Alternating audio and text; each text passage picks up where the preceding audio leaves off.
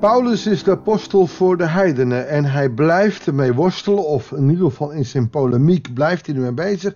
Is het dan alleen voor de Joden of is het voor de heidenen? Is het juist alleen voor de heidenen en niet meer voor de Joden? En zijn de Joden die niet geloven meteen slecht en zijn die niet uh, gered?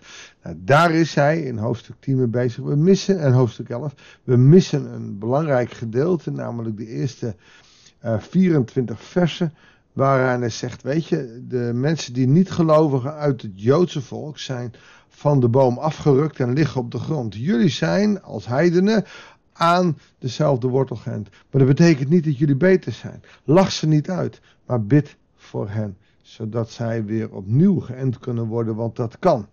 Dat is de hoop die God voor Israël heeft. Maar Paulus gaat er nog in verder. Dat lezen we vandaag. Goeiedag, hartelijk welkom bij een nieuwe uitzending van het Bijbels Dagboek. We lezen uit Romeinen 11, de versen 25 tot en met 36. Er is, broeders en zusters, een goddelijk geheim dat ik u niet wil onthouden. Omdat ik wil voorkomen dat u op uw eigen inzicht afgaat. Hij heeft het hier tegen de heidenen. Slechts een deel van Israël werd verleden tijd onbuigzaam. En dat alleen tot het moment dat alle heidenen zijn toegetreden. Dan zal heel Israël worden gered. Dus tot het moment dat de heidenen nog niet bekeerd zijn, is ook het Joodse volk, wat nog ten voorbeeld wordt gesteld als je niet in mij gelooft, niet in de Messias gelooft, dan zul je verloren gaan. Maar heel Israël zal worden gered. Zoals ook geschreven staat, de redder zal uit Sion komen en wentelt dan de schuld af van Jacobs nageslacht. En dit is mijn verbond met hen, wanneer ik hun zonde wegneem. Ze zijn Gods vijanden geworden, opdat het evangelie aan u verkondigd kon worden. Maar God blijft hen liefhebben, omdat hij de aartsvaders heeft uitgekozen. Dus het Joodse volk krijgt hier toch wel een hele bijzondere plek. Ze zo goed zijn. Niet omdat ze zo lief zijn. Niet omdat ze zo geweldig zijn. Maar uit pure genade. Hij heeft het aan Abraham beloofd. En die belofte komt hij na. Hoewel het geslacht van Abraham niet alles gedaan heeft wat zij aan God beloofd hebben, zal God trouw blijven aan zichzelf en aan zijn volk. Dat betekent dus dat het volk Israël gered zal worden. Dat toch wel in tegenstelling tot zoals veel christenen toch jarenlang hebben gedacht, is dat als je de Bijbel leest dat het niet meer voor het Joodse volk was, maar door Christus voor de christenen. Dan komt de vervangingstheologie dat de christenen in plaats van de Joden komen. Dus overal waar dan Joden staan kan je christenen lezen. En Paulus rekent daarmee af. Ze zijn Gods vijanden geworden omdat het evangelie aan u verkondigd kon worden. Ze hebben de Messias niet geloofd, zodat die nieuwsgierigheid naar buiten Israël is gekomen, zodat daar ook mensen tot bekering kwamen.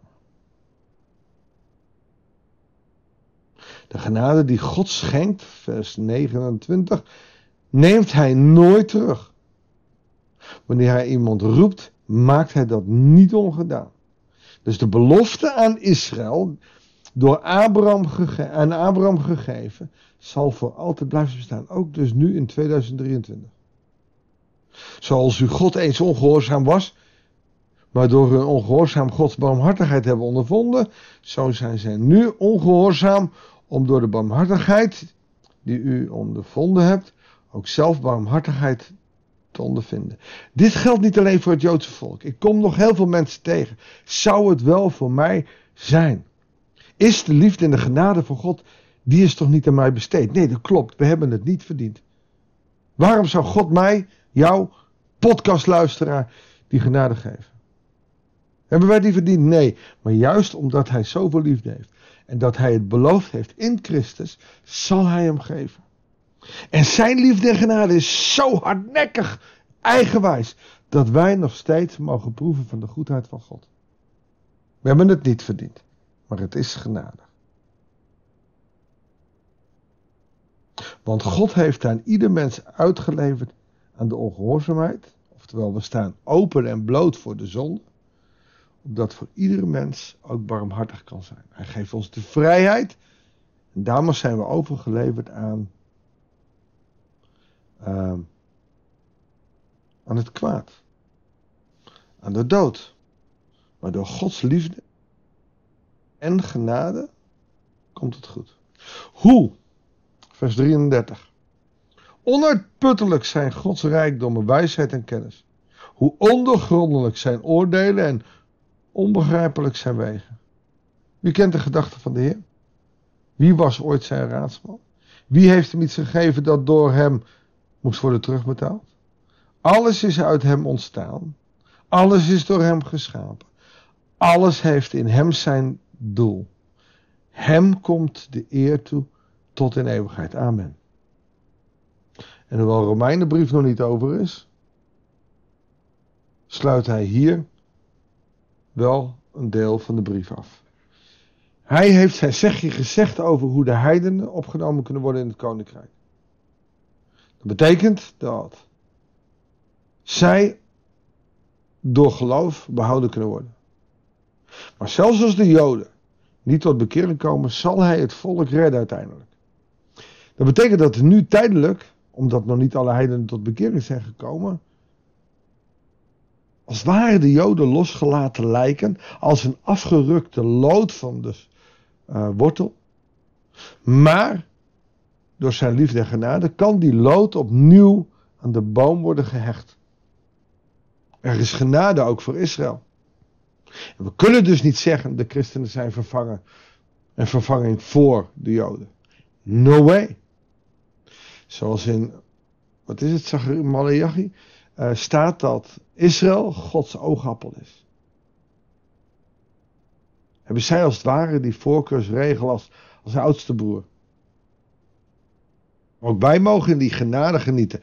En Paulus heeft dat als eerste breed uit de heidenvolkeren verkondigd. En ook wij volgen uit die heider, heidenvolkeren. Nederland was zeker in de tijd van de Bijbel eh, nog niet de plek die we nu zijn. En op het gebied waar wel mensen woonden, waren we gruwelijk, uh, gruwelijke stammen. Maar door Gods liefde en genade konden we worden wie we zijn. En onthoud goed wat Paulus hier ook zegt. Alles is uit Hem ontstaan. Alles is door Hem geschapen. Alles heeft in Hem zijn doel. Daarom, mensen die niet geloven, kennen dat doel niet, hebben geen perspectief, hebben geen hoop. Maar als wij vol ontzag zeggen, uit, alles is uit Hem ontstaan. En alles is door Hem geschapen. Hij is de God die hemel en aarde gemaakt heeft, die mij gemaakt heeft, die alles heeft gemaakt.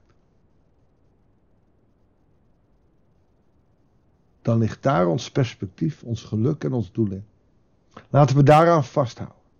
Want God komt alle eer toe, tot in eeuwigheid. Amen. Zullen we God daarvoor danken op deze eerste dag van de week? Vader in de hemel, dank u wel voor die genade, voor die liefde. Wat bent u een goede God. We zijn u dankbaar voor alles wat u doet. U komt de lof toe. U is alle eer toebedeeld. God, we danken u voor uw genade en liefde en dat we daarvan uit mogen leven. Ook vandaag in de week die weer voor ons staat. Voor sommigen nog vakantie, voor anderen begint het school en, en het werkseizoen weer. Heer, ga met ons mee, zegen ons. Dat we van uw genade mogen leven. En dat we uw grootheid in de schepping mogen zien. In een grasprietje. Of een mus die op een tak zit. U bent de schepper van hemel en aarde. U komt alle eer toe. Tot in eeuwigheid. Amen. Dankjewel voor het luisteren. Ik wens je God zegen en heel graag tot de volgende uitzending van het Bijbelsdagboek.